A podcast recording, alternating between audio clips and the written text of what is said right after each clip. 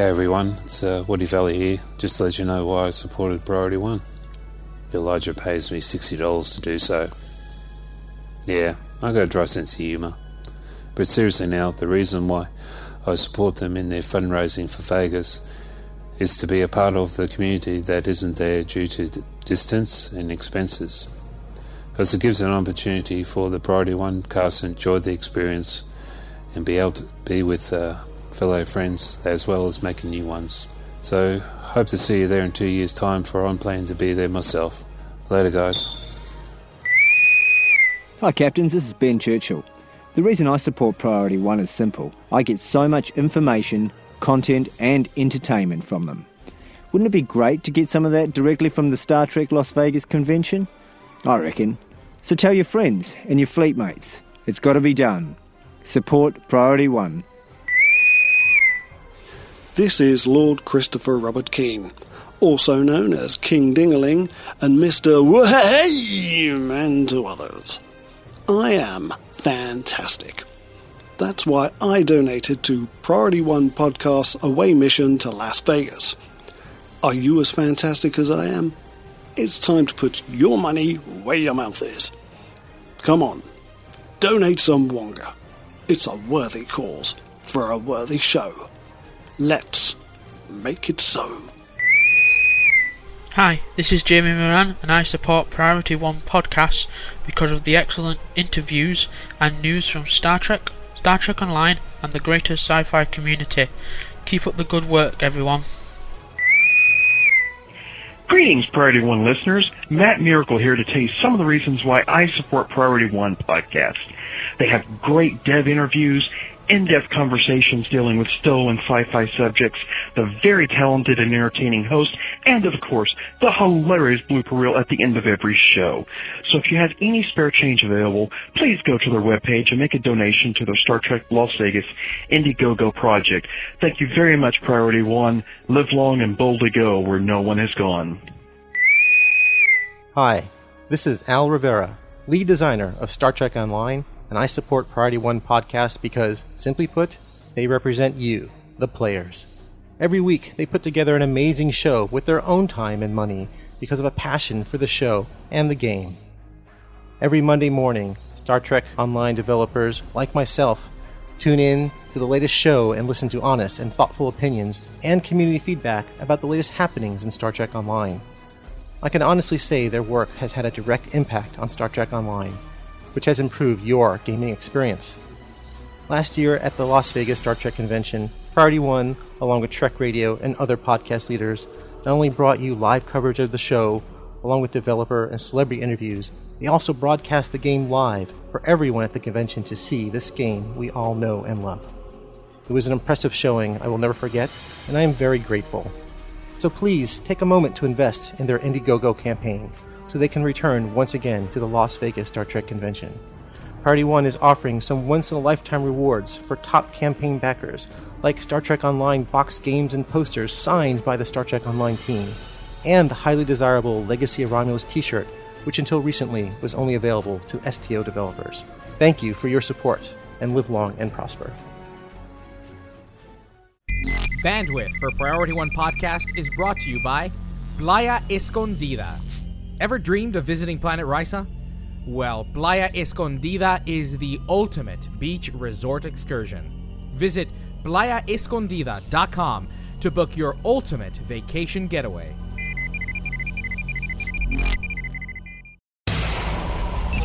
Command codes verified. Priority 1 message from Starfleet coming in on secured channel.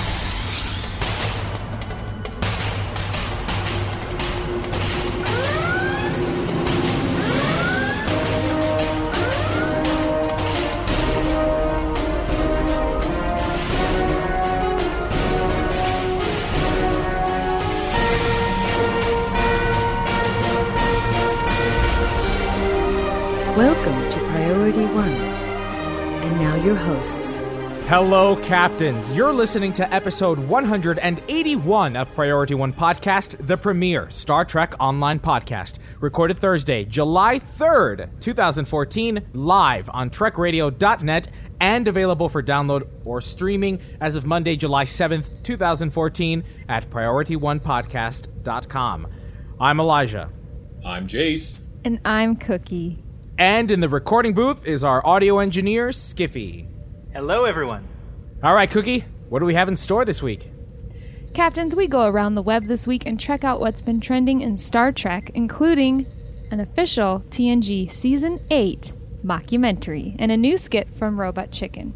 In STO news, the crafting convo continues with a couple of new dev blogs, tweets, and forum posts from Cryptic. In this week's Community Spotlight, we're joined again by Tommy Kraft, creator of Star Trek Horizon, to give us an update on the progression of the independent film project that involves the Iconians. Captains, this week learn about tabletop role playing games or RPGs with a new Observer's log from Candace Zanzinger. Check out this blog and others only on PriorityOnePodcast.com. Captains, by the time you listen to this episode, we will be into the third week of our Indiegogo campaign to help fund our coverage of this year's Star Trek convention in Las Vegas. And thanks to your amazing support, we've already raised over 70% of our base minimum goal, which will get at least one of us there. But, Captains, imagine how much of the convention we could cover if all three of us were there.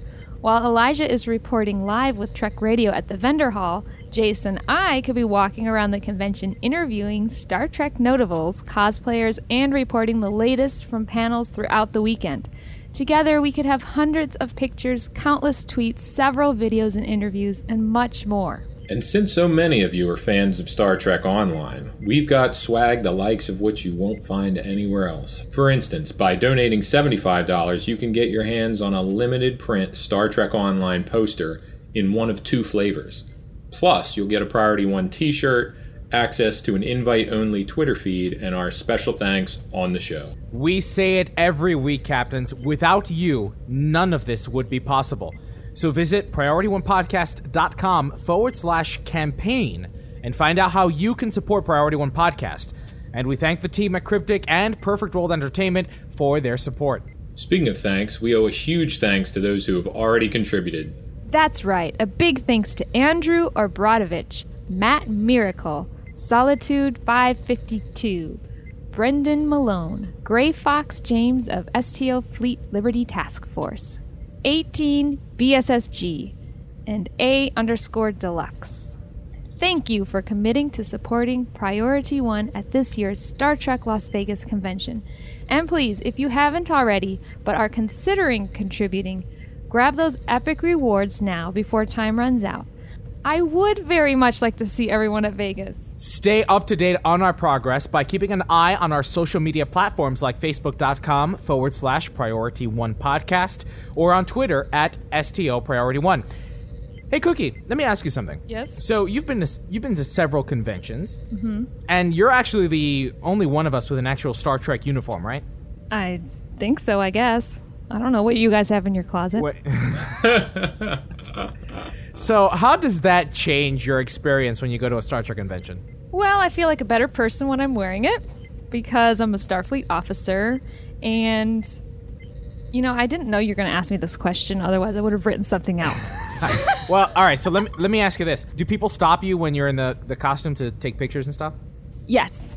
There are a lot of Star Trek fans, especially I mean, I'm assuming everybody's going to be a Star Trek fan in the con in Vegas, but the cons in Dallas, there's a, a nice niche of people that recognize exactly who I am, supposed to be Beverly Crusher, and they're like, "Wow, that looks amazing," and they take pictures. And but I like wearing the uniform because I feel like I'm part of Starfleet, and that in itself is an awesome feeling. So even if nobody took pictures or whatever, it's still fun to wear a costume. I mean, a uniform. You know, and, and that's one of the re- I've been dying to get a uniform. I really have. I just have. I never pulled the trigger. But earlier this week, I did order it. I ordered that Star Trek Online inspired uniform from uh, from Cosplay Sky to just have just in time for the convention this year. So, so captains, if you're going to the convention, you should really consider getting one too. I'd really love to get a group shot of all of us in cosplay attire. You're gonna love it. I'm hoping to. You're gonna love wearing a uniform. And I'm being honest when I say that when I saw Cosplay Sky's tailored uniforms last year at STLV 2013, I was really envious of the guys wearing it. and it's hard to beat the price for the quality of the craftsmanship. It was a really, really good uniform, jacket, costume. It was just, I was really envious. So, captains, if you're planning to be at Star Trek Las Vegas 2014 or Dragon Con later in October or New York City Comic Con, then suit up and be sure to use promo code P1POD at checkout to save 10% off of your purchase. For more information, visit PriorityOnePodcast.com forward slash cosplay sky and check out their entire catalog of costumes from Star Trek to Marvel to anime. They've got it all. So again, visit PriorityOnePodcast.com forward slash cosplay sky and use promo code P, the number one, pod. Because you're out of uniform, officer. And we thank Cosplay Sky for their support of Priority One Podcast. Well, captains, let's trek out how Star Trek has been trending in the news this week.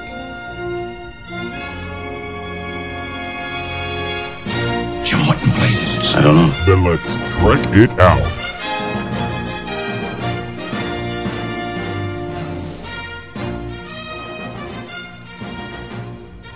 Captains, if you keep your ear to the ground on Twitter, you may have been following at TNG underscore S8, a satirical account that continues the story of the next generation into season 8. With over 85,000 followers and quadruple the retweets, according to Star StarTrek.com, the creator of the account, Mike McMahan, has been officially licensed to produce a mockumentary style book length episode guide to The Next Generation Season 8. The book will include illustrations from the likes of Jason Ho and Joel Watson. It'll include plot descriptions, trivia, set photos behind the scenes, the whole nine yards. Here's an example of an episode plot that you'll find on the Twitter account.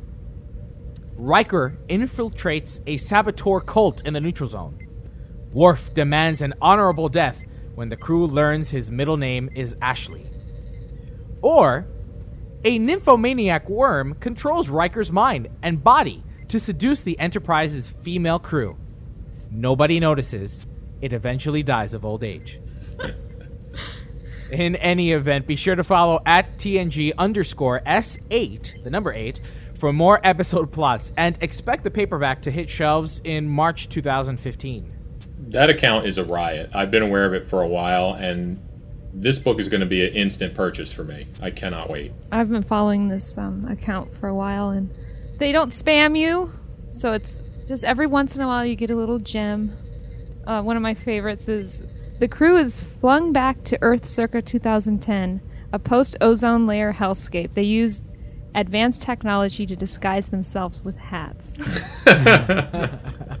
Stupid stuff, but I love it.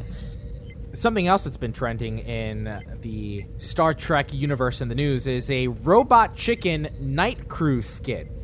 And it's been a while since I've watched Robot Chicken, but a, a new sketch has hit the interwebs like brushfire, featuring Sir Patrick Stewart reprising his role as Captain Picard and Chris Pine, the night shift captain. Hilarity ensues when a Borg cube arrives and the night crew must ward them off or make them party.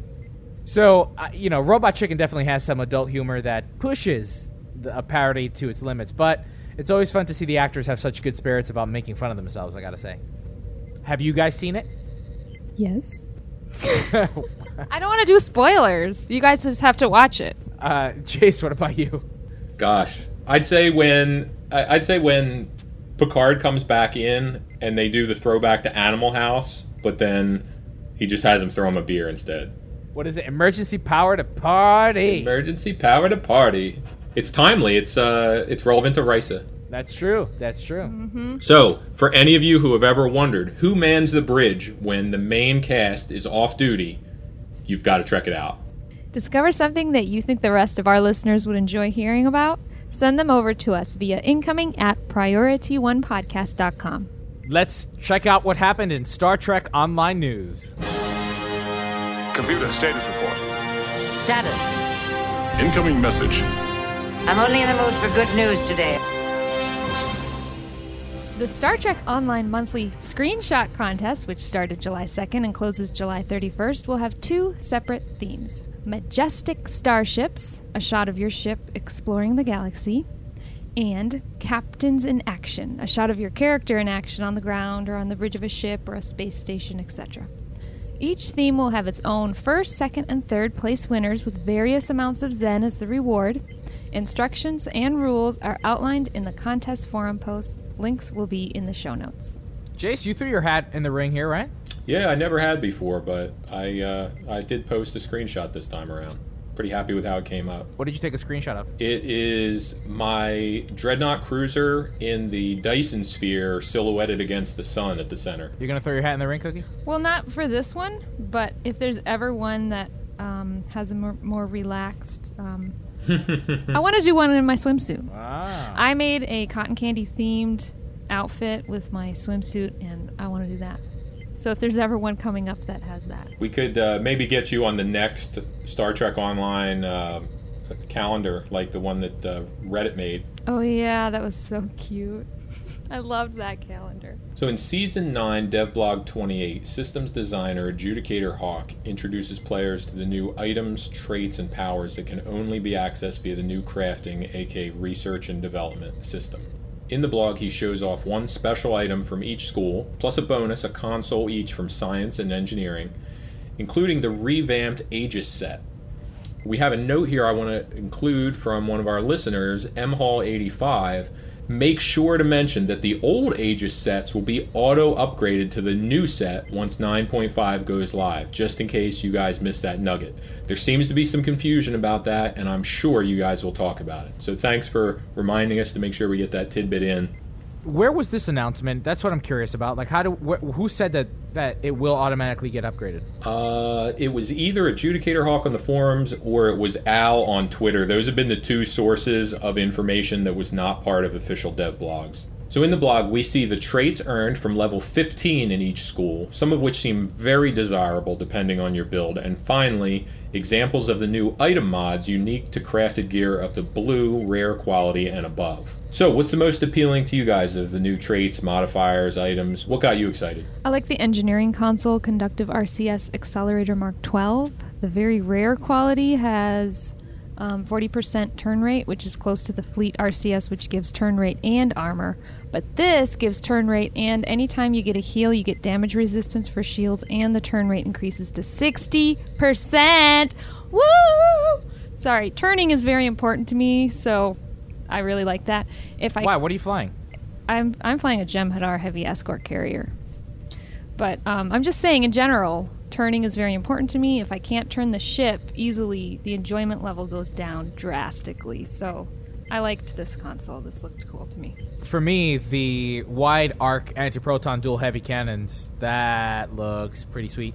Uh, I Um, thought that would be right up your alley. Yeah, yeah, yeah, absolutely. I'm curious if I can load four of these though. Like, can I just recraft these, or is it one of these? Oh no! Look, you see, you cannot equip more than one of this item. Ah, that's horse. Why? Maybe they introduce another upgrade where you can lose another stat modifier in order to ditch the limit one per ship.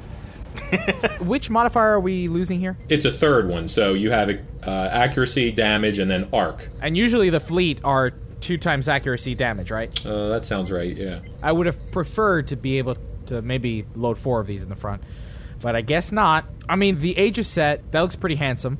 I have to really compare it to, let's say, the Dyson Joint Command technology, even some of the Undine stuff, because uh, that's going to require some serious mathing. You see, like plus thirty Starship particle generator. T- uh, oh no, that's a console. wow! Anybody that does gravity well, that's going to be insane. That console science exotic particle field exciter Mark 12.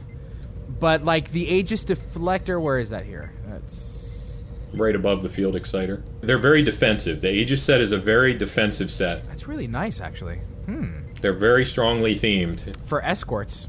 What I'm curious is if they're changing any of the set bonuses for the Aegis technology research. Yes, if they have new set bonuses which haven't been announced yet, and I don't know that anyone's crafted them yet to be able to actually right click and get info. But the, the set bonus 2 energy negation and the set bonus 3 energy feedback conductor are not the same ones. The old set bonuses are built right into the pieces now, Uh, so it's basically a straight up upgrade from the old set. Actually, captains, make sure you craft your Aegis set now, or have somebody craft it for you, so that you'll have the automatic upgrade when uh, when season 9.5 hits. Because if it is as defensive as they say, then uh, you know this might be a good math segment for us to review the new Aegis technology in comparison with some of the other things that are out and available for captains. Command school segment. I'm sorry, command school. Haha, very nice. I like that name. In season 9, devblog number 29, lead content designer Charles Gray offers an explanation to players as to why exploration clusters will be removed from the game with the release of season 9.5. Ultimately, like Al discussed on episode 179, Charles Gray explains that the exploration missions just weren't up to par with Star Trek Online's current content and they wanted to keep new players away from it. And just think about it. You play the story arc level 1 through 50 and then when you go off to look for content, you're presented with these very antiquated missions that just don't hold a candle to some of the new content. So, yes, it sucks that we're losing our only quote unquote explore strange new worlds aspect of this Star Trek game, but hopefully this will make room for something new and invented. But to recap the blog, there will now be a nebulous cloud contact point where the entrance of the exploration cluster used to be. This object can be interacted with to trigger DOF assignments you normally would have launched in the exploration cluster. Uh, for those of you that have a Tuffli freighter and Suliban cell ship, it'll take you within sensor range of the interact. Accolades that previously tracked completing missions inside each exploration cluster will now track completion of duty officer assignments unique to those exploration clusters. With respect to the daily dilithium, Charles Gray reports that they are looking at ways to add more dilithium to rewards throughout the game with a focus on adding it to rewards for single player content. On the Star Trek Online forum post for this episode, Azurian Star writes For me, the two reasons why I hate Cryptic removing them is one, they're getting rid of content, which they themselves stated that it was one of the three ways for a player to level up when STO launched. Two, the accolades. The thing is, we don't know what Cryptic is going to do. When they say they are temporarily pulling content, it ends up permanent. Just look at the DS9 fleet action, the Undine fleet action, and recently Terrordome. And what of content they initially promised and they keep saying it's coming? What's to say a revamped exploration wouldn't end up the same? If they keep pulling content, where is the variety? Where? What do you think, Elijah? Jace, are we lacking variety in the game? Well, I've always told friends interested in STO that what keeps me playing year after year is the variety of gameplay. I can fly around in space, I can beam down for away missions, I can do duty officers, I can play solo in a group. Really, what MMO truly has multiple different styles of gameplay, like our ground versus space? I know a lot of people don't like ground. Still, Lord of the Rings Online has monster play, but you don't get to fully customize your monster PC the way we can customize our ships, captains, bridge officers, and the compositions of our crews. I think sometimes we're in a little bit of a bubble here and forget this or take it for granted. One of the strengths of Cryptic is how customizable your I would say character, but it's so much more than your character in this. It's almost overwhelming for me how much I can do. Uh, don't get me wrong, I want even more. I believe the game can always improve, especially in the areas of true Trek feel in terms of exploration and diplomacy, which I think is why this is a hot button with folks. They're very tough things to get right in a game. You make a really good point that this MMO has is essentially two games in one: a space game and a ground game. Uh, you mentioned DOFs, you mentioned reputation system, but I don't really have new missions to play right now right? Er, we have to wait when the featured episodes come out before we actually get some type of story driven content. Other than that, everything ends up becoming a bit of a repetition. But here's the thing it's no secret that I'm not a diehard fan of the Foundry, right? I'm not a Foundry aficionado. But this whole exploration thing could be a chance to capitalize on the creativity of the Foundry authors. Like, what's holding Cryptic back from a monthly contest? You know, the top 10 Foundry missions get ported over and injected into the exploration cluster. You know, the beta quadrant that we've been talking about, you know, where it's for and, and Z.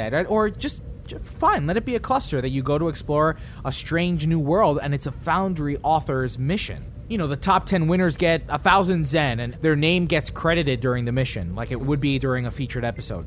I think that this is a really good opportunity to hear, to get the Foundry spotlighted again and woven into the fabric of what Star Trek Online is, to get that sense of seek out new life, new civilizations, explore strange new worlds. I really think that this could be that opportunity. Yeah, I think the Foundry is a whole new world that can really satisfy this lack of variety, but we just have to go in there and check it out, which a lot of people don't. I've done a couple Foundry missions and it's been great. So, and plus you get rewards too. So I like the Foundry. I don't actively go into the Foundry, but there are Foundry missions that I've played that I still remember to this day because of its ingenuity. And I remember playing it, but I'm sorry, I don't remember the name of the mission. But it, it was a very famous one, and it was one where you see the the shuttle on the outside of the port window, and it's just like emitting gas. There's just so much ingenuity in the Foundry that I think that if Cryptic were to grab that and just say, all right, well, we're going to move it into and make this an actual mission where players can go play and earn XYZ and just create it and port it as if it were a Genesis mission that was being created on the fly, it would breathe new life into the Foundry and it would also inspire players to go into those clusters and play missions and explore. So there's our first community question for this week, captains. Do you feel like Azurian Star in that STO is starting to lack variety, especially when they're about to remove the exploration clusters? Let us know in the comment section for this episode or by replying to our post of this episode in the official Star Trek online forums. And sticking on the topic of crafting, Al Rivera was up late tweeting the other night about some of the changes players can expect on dilithium costs for crafting. His first tweet says, "Dilithium prices for R&D coming down on Tribble soon. Still not final prices though, but a lot closer. Lots of other fixes and tuning too." His second tweet, and these all happen like in Spitfire one after another. Expect rep and fleet dilithium gear prices to change. We are standardizing prices. Most rep prices will go down. And his third and final tweet some fleet gear will go down, but fleet weapons will probably go up. Overall, most prices will come down.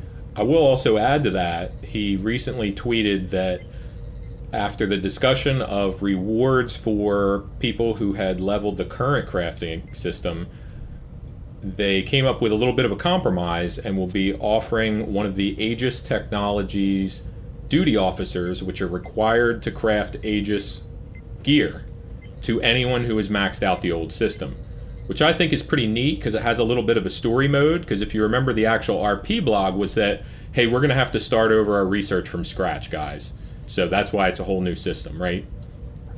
But folks who had invested heavily into the old system have the rep in a sense, not in the official reputation system sense, but in the in game RP sense, that they've assigned us an Aegis Technologies duty officer to help us with the transition. I, I like it. Hmm, I might go in and try to level up crafting in those few hours that he says it took.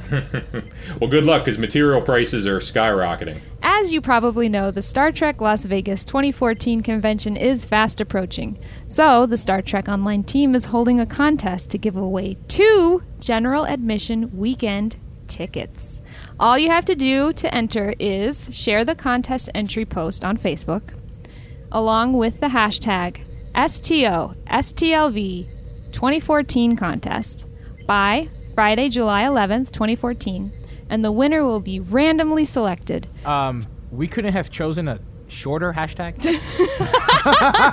yeah, for a minute I thought it was that show from Adult Swim. Well, captains, if you are seriously thinking about going to the Star Trek Las Vegas 2014 convention, this might be it. So uh, give it give it a shot, and hopefully, with your support, we'll all see you there. Okay, we had a big Tribble patch notes released this week, just shortly before we started on the show tonight. Uh, I'm going to highlight three areas. First is the Odyssey and Bortasqu' costumes. The existing Odyssey and Bortasqu' costumes are now called Odyssey Basics and Bortasqu' Basics. That's been removed from the Fleet Tailor. It's now free of charge to all captains. Two new Odyssey uniform variants can now be purchased Odyssey Tactical and Odyssey dress uniforms from the Fleet Tactical. Each of them is half as expensive as the old one. Three new KDF uniform variants can now be purchased at the Fleet Tailor for Klingon fleets that have unlocked it Ceremonial, Guardian, and Operative. Each of these is a little less than one third the cost of the original Basics uniform. Players that already owned the Fleet uniforms will get the appropriate new costume unlocks for their faction free of charge. Romulans still don't have their own, however, now Romulans can purchase a bridge officer only version for a lesser price, which can be used on bridge officers from their allies' faction. Uh, also, veterans will get a long jacket version of their respective uniform as a 200 day reward, and your tactical bridge officers on the Fed side can use the Odyssey uniform. So, pictures of the new Odyssey uniform have uh, leaked or have been posted, and I'm still not impressed. I spent dilithium, and I wish I hadn't. Well, I like them. The second big news in Tribble today is that the dilithium prices were dropped. The dilithium price of Mark 11 components has been reduced from 5,000 down to 1,000, and Mark 11 components from 15,000 down to 5,000. Still not final prices. They're still doing ongoing economy work, but they're closer to the final mark than the old placeholder values. So we're getting there.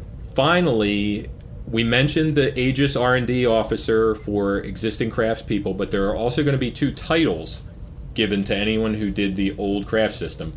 Dabbler, if you've done it at all, and Genius for having reached 1500 or higher general research skill. So another nice little nod, I like it.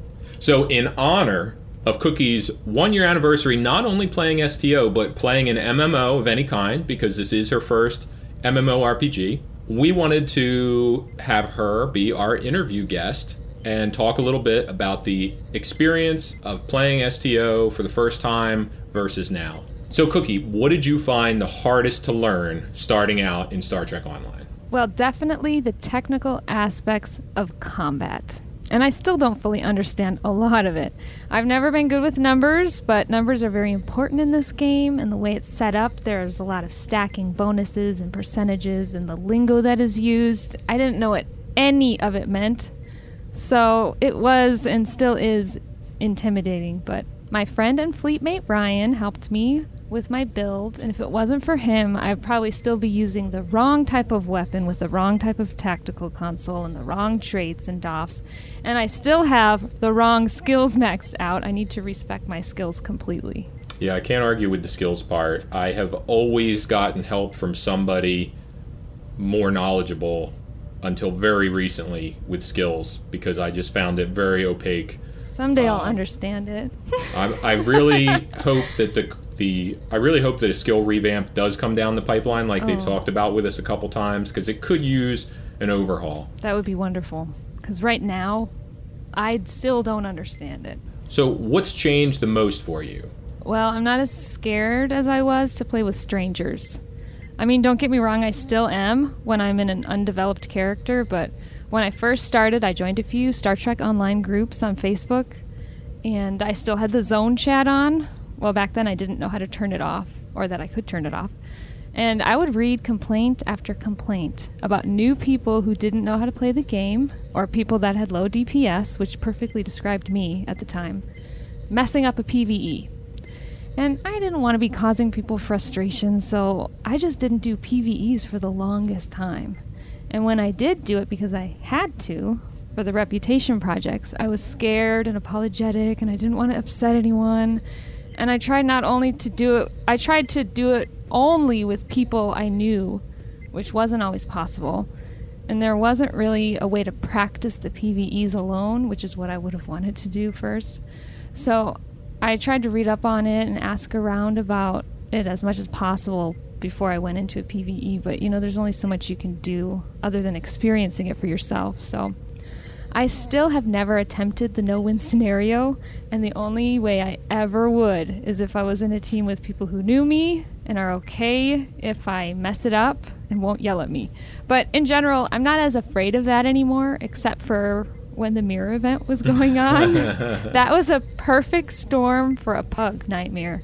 I hated that event. Hated it. Your problems with the mirror event were legendary among one and all. I think even our listeners were scarred by your experiences.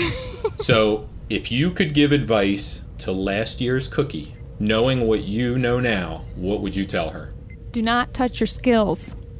I know it's very tempting, but don't do it. Wait until you know more about the game and know what kind of build you want. There's so much you have to learn before you should be touching that. I know the game keeps telling you to do it right from the start, but don't do it! Also, you can personalize your tray table by pressing P and dragging and dropping the stuff into the little squares. There's so many, so many stupid little things that I didn't know. And I and went months and months doing it the hard way because I just didn't know.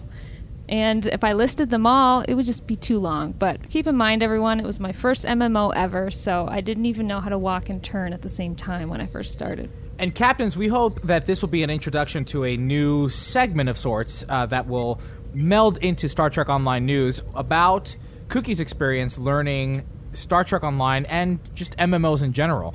Almost a if she knew then what she knew now type of experience for incoming players uh, that might be interested in learning and have uh, that same experience that Cookie has had in this first year. So be sure to stay tuned for that, and we hope to uh, have more of that in the coming weeks. Well, captains, that wraps up Star Trek Online news for this week. Now, let's get an update on Star Trek Horizon with creator Tommy Kraft.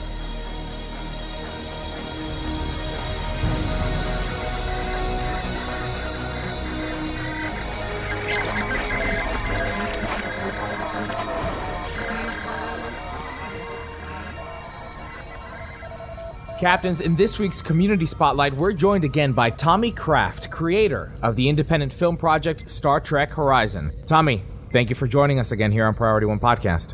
Hey, thank you for having me. I love being here. So, uh, welcome back to the show. Now, uh, let's start by giving our listeners uh, a, just a quick review of Star Trek Horizon and just a brief plot summary of the project.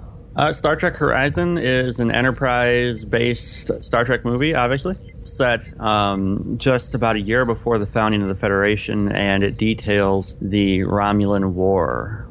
Now, how has production been going? I, I, you just recently posted a uh, video blog. Uh, how's it been? It's been really good. It's just, you know, kicking along as usual. We just finished our Kickstarter campaign about a month ago, and that was really successful. We did 226% of our $10,000 goal and round up with about 20,000 in the end, give or take. Since then, just been kicking away, doing compositing, rendering, CG backgrounds, stuff like that. I've just about finished my first Romulan uniform, which I'll be posting pictures of soon, and I think people will be really excited to see because the fabric for that is incredibly rare, and it was donated to the movie. And finished the Admiral's jacket, and we'll be doing a nice big shoot on the 20th of July where we'll hope to wrap Admiral Gardner and Ensign Marie Sutherland. And so the movie is kicking along well and hopefully just a couple of days of shooting left, and then it's just post production all the way. With having exceeded your crowdfunding campaign, uh, what can you tell us about you know how will that enhance the project? Well, obviously, there's a lot of things that we'll be able to do that we weren't able to do before. So, for instance, one thing that was in the video blog was this whole detail of a Romulan disruptor prop, and that has been made possible by 3D printing which uh, you know I wouldn't have had the money to fund before that. And so I can now 3D print all these props that uh, I wouldn't have been able to have before, to because you have to hire someone to manufacture them. And the cool thing is, is it's not limited just to props like guns. One of the things that I'm going to be doing is 3D printing some pieces for the main villain's uniform and then casting them in metal actually. And you know things like brooches and stuff like that. Um, and it'll add a lot that you wouldn't have. And of course the cost of the metal and the latex rubber to do the molding is stuff that gets built into that kickstarter money that we got that I wouldn't have been able to do before. So it's lots of cool stuff. It's little details like that, as well as big things like upgrading the computer storage. Not just storage, but the computer systems themselves that I'm working with, so I can do higher quality effects in a faster amount of time. Now you mentioned the uniforms. That's all you, right? You're sewing that yourself. No, you're not hiring anybody to do that, correct? Oh yeah, um, it's I've done all the Starfleet uniforms and doing the Romulan uniforms and Admiral jackets and all that. And it, there's a slight benefit in that, and it saves a lot of money not having to pay, you know, a uh, a tailor to do it, and it's certainly been a learning experience as well. You were recently involved with the Prelude to Axanar teaser trailer that was released, right? Can you tell us about your involvement? Sure. Um, and I'm working on the actual full film too, and basically what I'm doing for them is compositing and CG backgrounds because it was shot on green screen, being a documentary style film. It's shot in, you know, they're shot like interviews on a green screen, and so I'm putting together all the backgrounds that will go in place of the green screen, and I'm doing the compositing for that as well, both in the teaser that you saw and in the final film. Awesome. That film, you know, came out very well. So it's it's de- certainly a testament to your talent and, and something that people should look forward to seeing in Star Trek Horizon.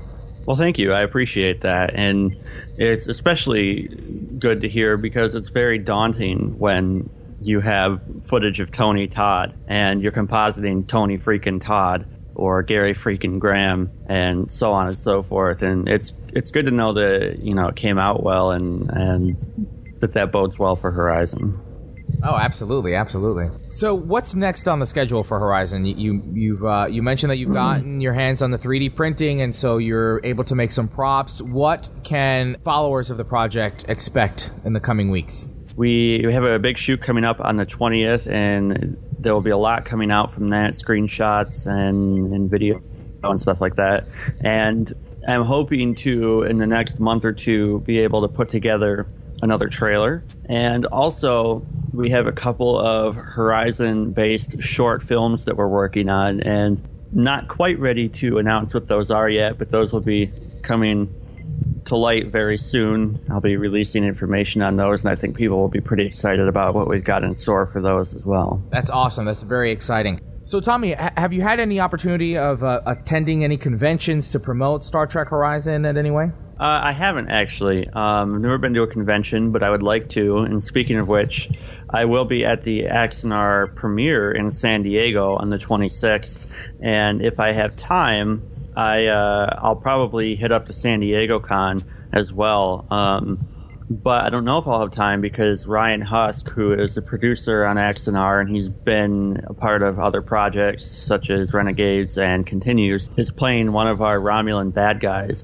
And so it just happened to work out that I'll be out there for the Axanar premiere. And also, I'll be getting all of his scenes while I'm out there too for Horizon. But hopefully, I can hit up the con while I'm there if not, well, at least we got some good stuff done for Horizon. Awesome, awesome. Well, hopefully fans will be able to see you at the conventions, and maybe not this year, but maybe next year we can start seeing a Horizon table booth there. That would be awesome. I would love to do that. You know, it's just a matter of, of time and funds to to be able to get out to the conventions because I live in Michigan, so it's uh it's not they're not often you know right at my at my doorstop. Ah, okay, Michigan. You should be able to take a, one of those little jumpers over to Star Trek Las Vegas.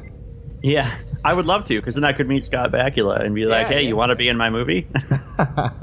Again, everyone, we encourage you to visit StarTrekHorizon.com to stay up to date on progress of the project.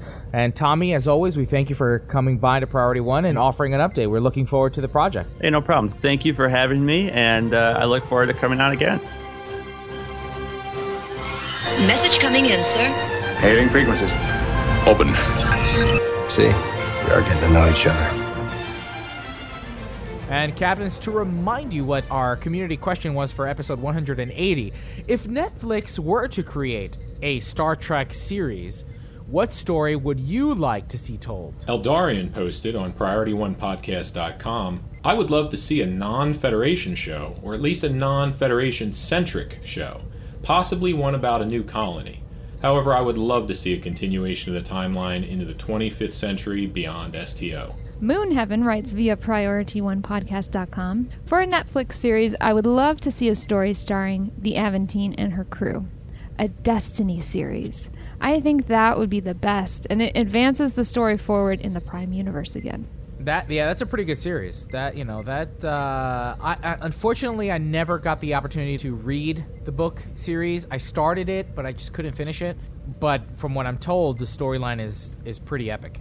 I don't know that I would want Ezri Dax as the captain of the Aventine though. Yeah, I don't know. I, I personally prefer the Titan from the novels. I really enjoy the Titan books, but uh, Ezri Ezri left a. I just didn't like Ezri when that happened in Deep Space Nine. I was not a fan of Ezri. So Yeah, I know what you mean. I was kind of like, mm, but it's still Dax. She's still Dax. it's yeah, but it's not though. It's it might be Dax, I but it's not. but- it's not. But I do know what you mean. I, I know you can't top a Jadzia. You can't. If it was Jadzia, I probably wouldn't have a problem with it. So the the problem you have with Ezri is that it's not uh, Terry Jadzia. Farrell, right? No, Like- I have like a the- problem that it's not Jadzia. And yes, Terry Farrell. But I have a problem that it's not Jadzia. Had had Jadzia not existed and Ezri been a part of the show from no, you the can't pilot, do that. You can't do that. That's like saying had it not been uh, Patrick Sir Patrick Stewart and had it been the the female British lady that they. Oh no, I'm sorry. It wasn't. Uh, it wasn't the Next Generation. It was uh, Voyager. yeah, that was in Voyager. That was in Voyager. If it hadn't been Kate Mulgrew and had it been the that British lady, whoever it was that they were originally thinking about. uh, you No, know, no, would no. still- That's that's different because that person wasn't on the show. But Ezri was actually on the show for an entire season. Right, and she was So- terrible. she was a terrible actress. Number one, and number two, the whole Ezri story sucked. It sucked. now the story you can blame on the writers. That's no, not the necessarily story I can fault. blame on Terry Farrell because she decided to leave. But that's a whole And for different what? story. That's a whole different story. Ugh. But What was that show she left for again? what I'm saying is, what I'm saying Becker. though, Becker, yeah. what? What I'm saying though is that in terms of Star Trek lore, here's the thing. Here's the other thing is that Ezri was there for the seventh season, right? She wasn't there for season six. It was the last season, right? Yeah, the last right. season. Correct. So Season you have six years of Jadzia Dax. Six years. And on the last year, you're going to be like, all right, well, we're going to kill her and we're going to bring back Ezri. I would have rather them just killed Dax entirely. Yeah. I would have rather they have just killed Jadzia and Dax, the symbiote, just entirely. I would have preferred that instead of having introduced some dainty little Ezri. And then she's going to captain the Aventine, the god And then she ship? went for Bashir after that That's too, didn't horse she? crap.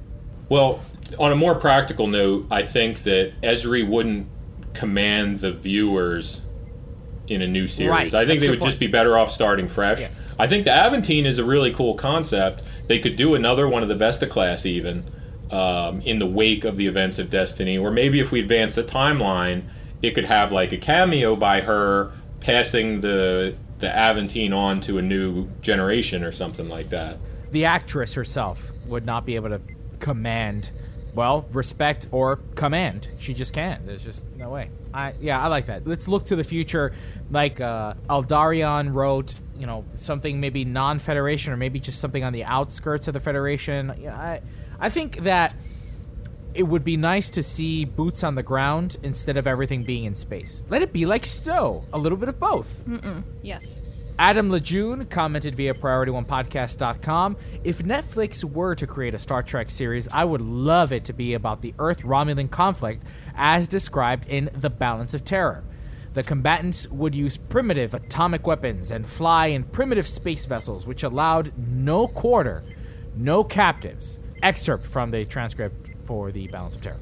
I think Romulan War would be great. Um, I wish Enterprise had lasted long enough to do Romulan War. That's really what I think a lot of people were hoping to see. The problem with that is that, according to lore, the Romulans didn't have warp technology. They were still on impulse, which is really weird. Yeah, I haven't read those books. There's some very highly recommended novels about the Romulan War that are sequels to Enterprise, but uh, I don't know how they explain all that logistically.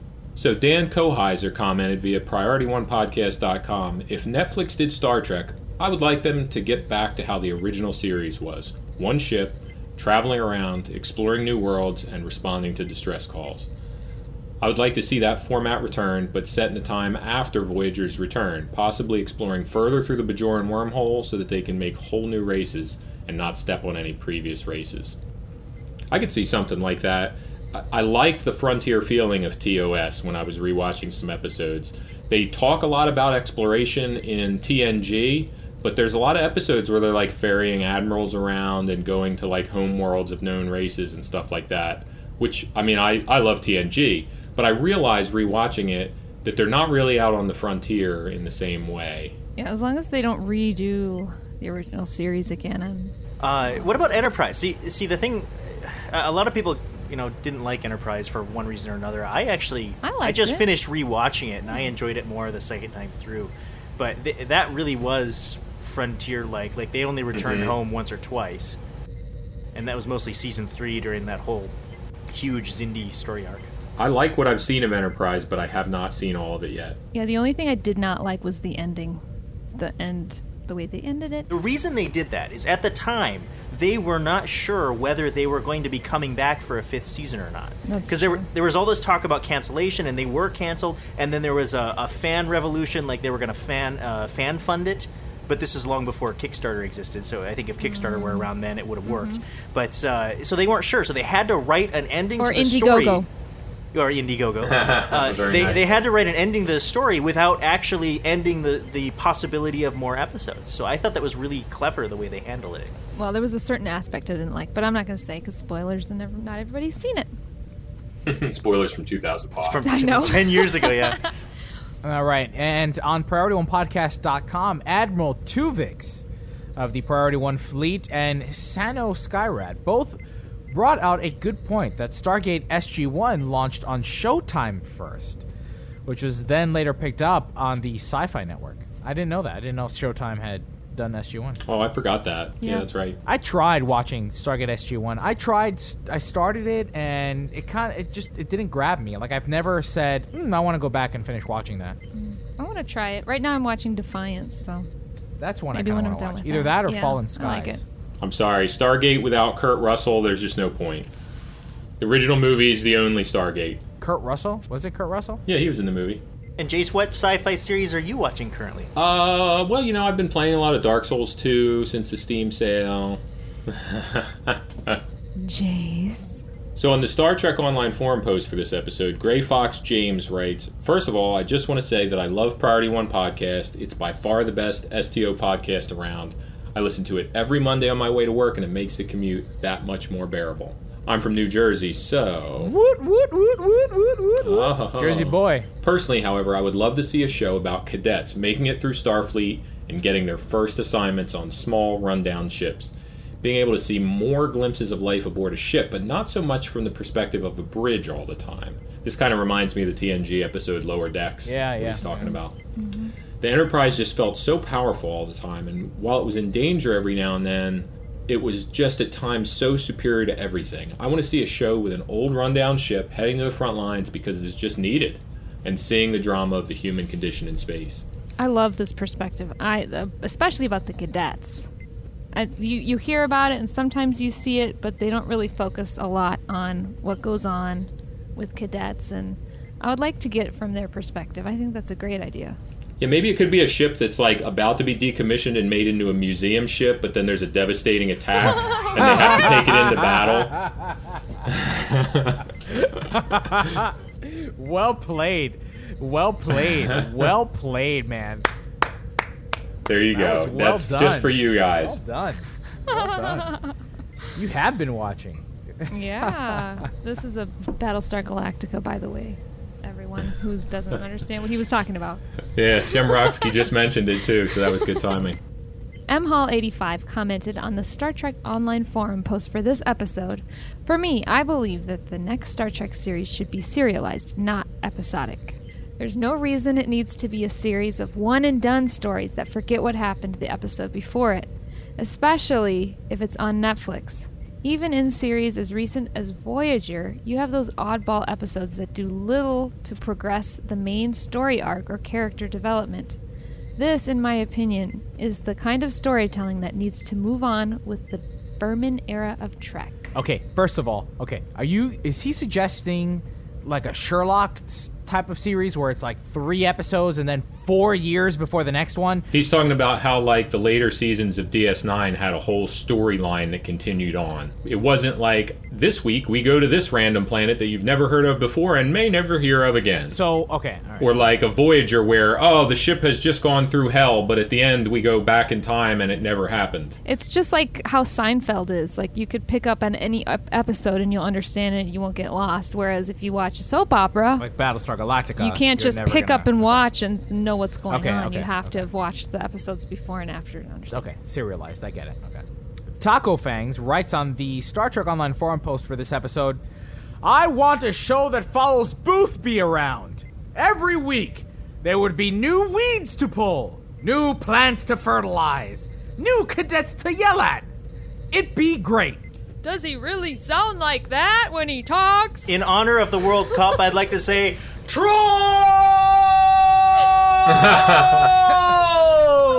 So, Lord Ice June writes via PriorityOnePodcast.com If Netflix acquires Star Trek and makes a series, I would not at all mind them working with the existing post Nemesis book series.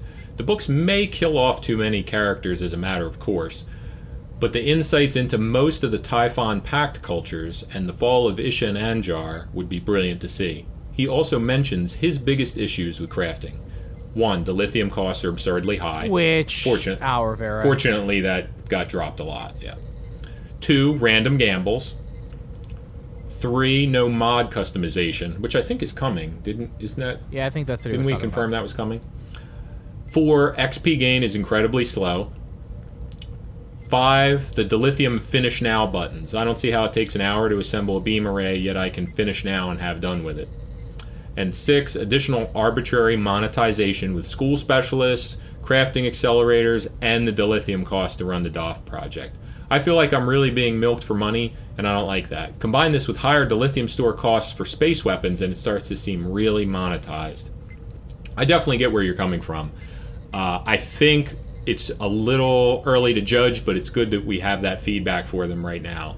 Um, fortunately, the dilithium costs have dropped by 80% already, and hopefully some of these is- other issues will be addressed. I'm cautiously optimistic, but good points. Bazag commented via PriorityOnePodcast.com. Hey guys, thanks for your hard work, and I hope to see all of you at Vegas.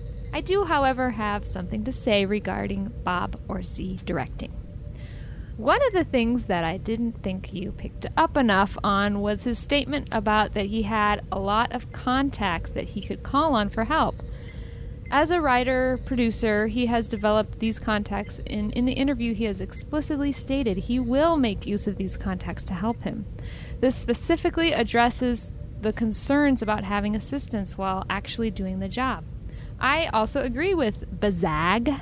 When I listened to the show, I thought, oh, that's great. And then you guys were like, boo. I was like, what?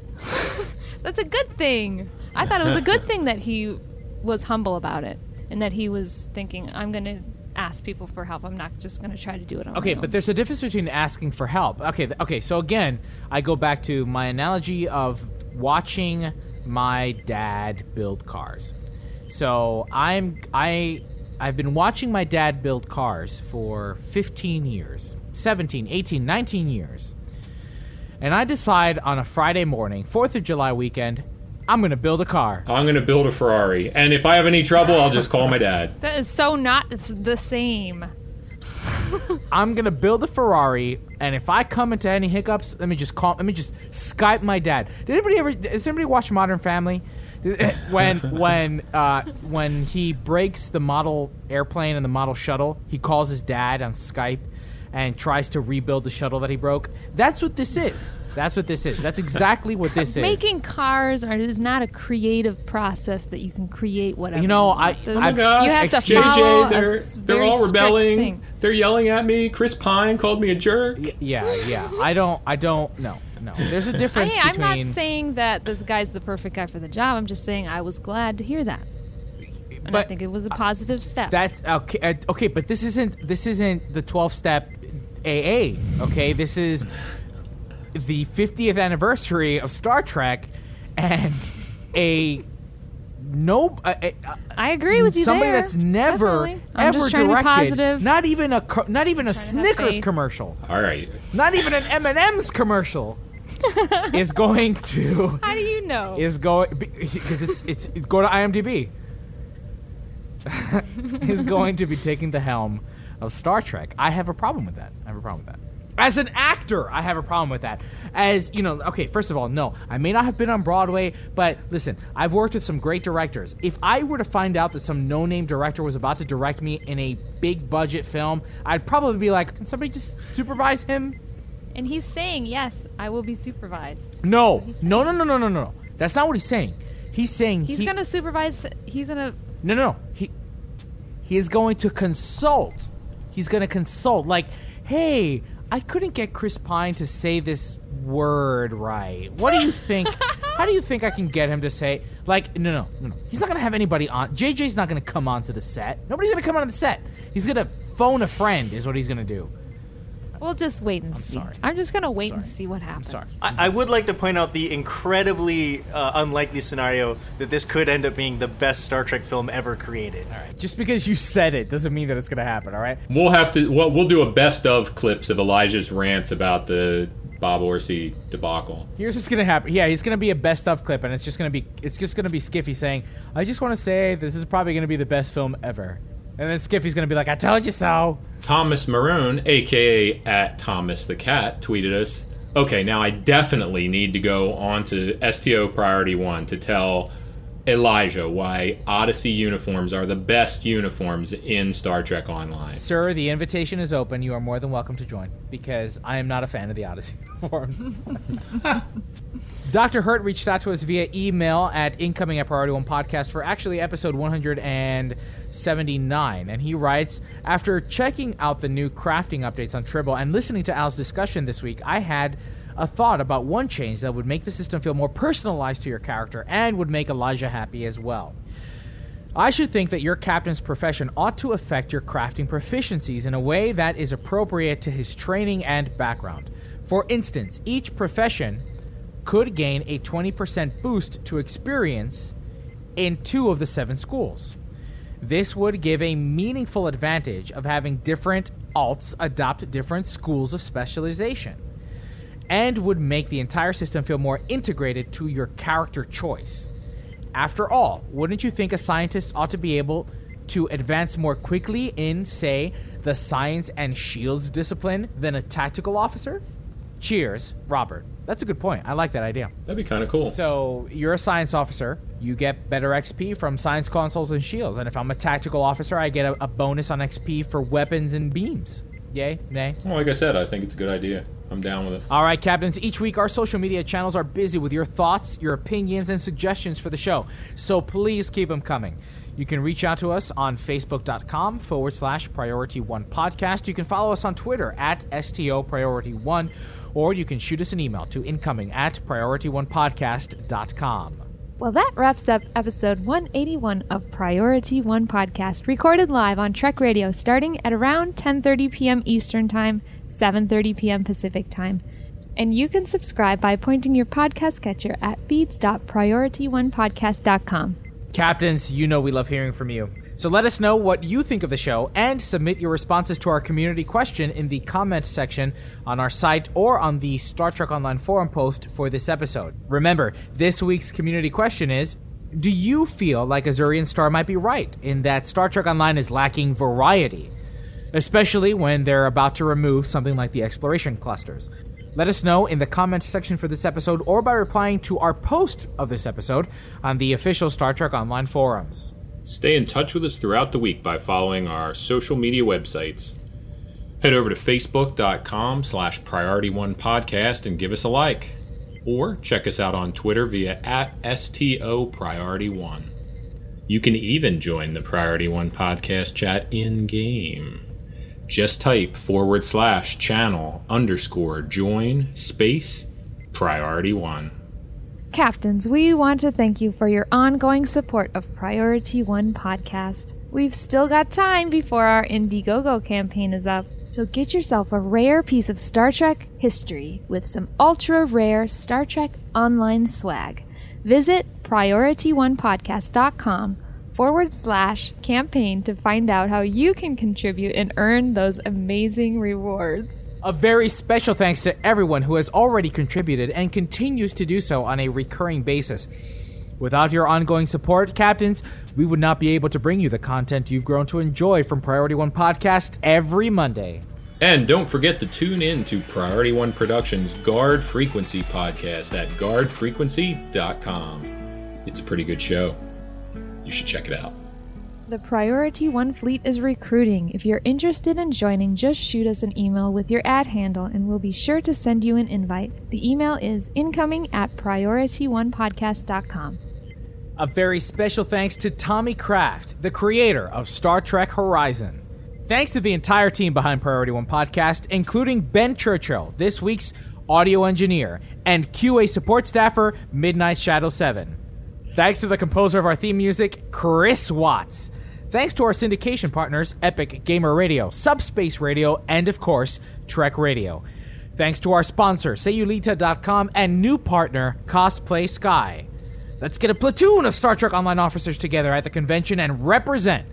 Don't forget, captains, use promo code P, the number one POD, at checkout to save 10%. That's P1Pod. For more information, just visit PriorityOnePodcast.com forward slash cosplay sky. Most importantly, a big thanks to you, the Star Trek Online community, our listeners. Without your ongoing support, none of this would be possible. Red alert. Shields up. Ready weapons. Engage. Transfer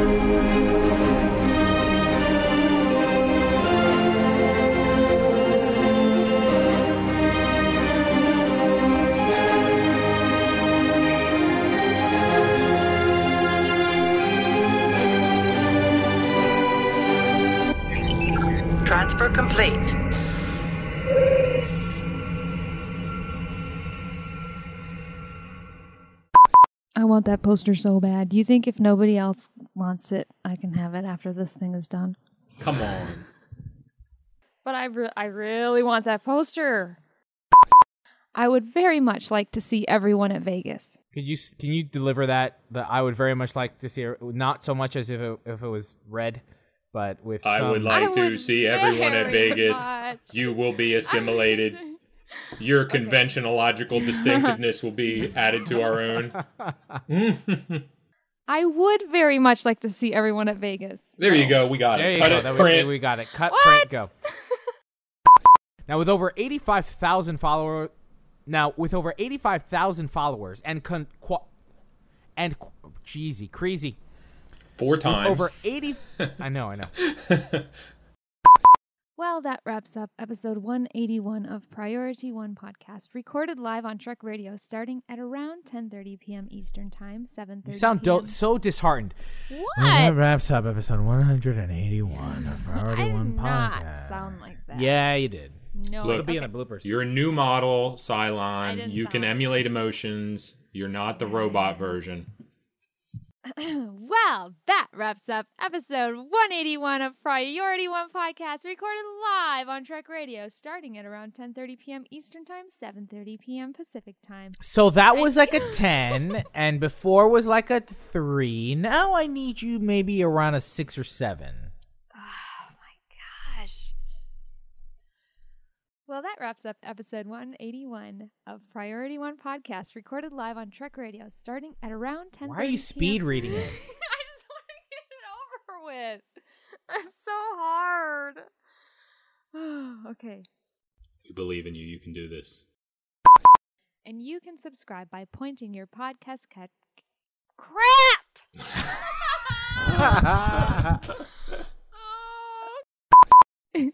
you know, you say that the same way every time, and I lip sync it with you because you say in game.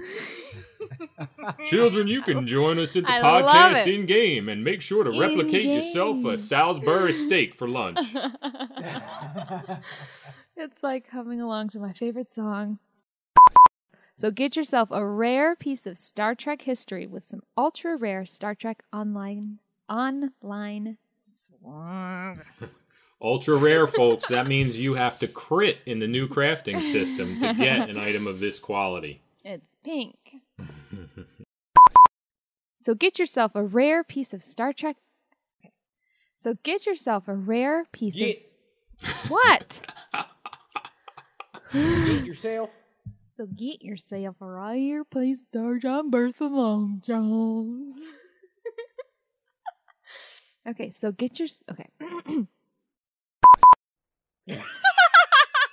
Why does it say come? I don't know. What is up with that? I don't know. I don't know. I don't know. Not that. Oh God. Thanks to the entire team behind Priority One Podcast, including our audio engineer Skiffy and the audio editor for these. Yeah. Thanks to the entire team behind Priority One Podcast, including our audio engineer Skiffy, who is currently on sabbatical editing guard frequency. I can't. I gotta write something down. Boo to Skiffy for editing guard frequency this week. Yeah. Boo. no, no, I, that's not what I want to say. I don't want to say boo. Uh, I want to say boo. Uh, boo to the traitor for leaving us behind and editing guard frequency this week. oh man, David's not still here. What's that called? The rite of discommendation? We all have to cross our arms over our chest and turn away oh from Skiffy. yeah, yeah, yeah, yeah. Oh yeah, hold on. I'm in game. I can look it up on my emote list. Sean, Charlie, Charlie, Oh man. Okay. We're in in five, four, three, two, one. Ow, my eye. Yeah, that always And stings. That will always sting. Yeah. Maybe not this year, but maybe next year we can start seeing an ax. Um, Jesus. So, all right, I, uh, man, really one per ship? Ah, why? Why? Why cryptic? Wait, uh, can I stop you there for a second, we- Chase? Yes. Can you start that over and sound a little happier because we're celebrating? I know. I'm trying to be dignified here. I you know, sounded right? like you were at a funeral. Can you sound as bubbly as you possibly can? Oh Just my god, me? it's like totally Cookie's one year anniversary playing Star Trek Online. Guys, listen. That's exactly how I want you to say Oh my god. well, I just did, so there you go. Thanks to the composer of our theme music, Quit. Quist watch. Have you guys seen it? Yeah. I don't want to do spoilers. Yeah, I You guys it. just have to watch it. You'll just have to Absolute watch spoiler alert! Absolute spoiler alert! Go ahead. what, what was your favorite part of it? They can they can When they put pause the- and uh. I don't think I can even say it. Go ahead, just say it. When they put the on the moon. no, you you are definitely gonna cut that out, right? Uh, maybe just Yeah. And remember, you heard it here, captains, straight from Cookie's mouth.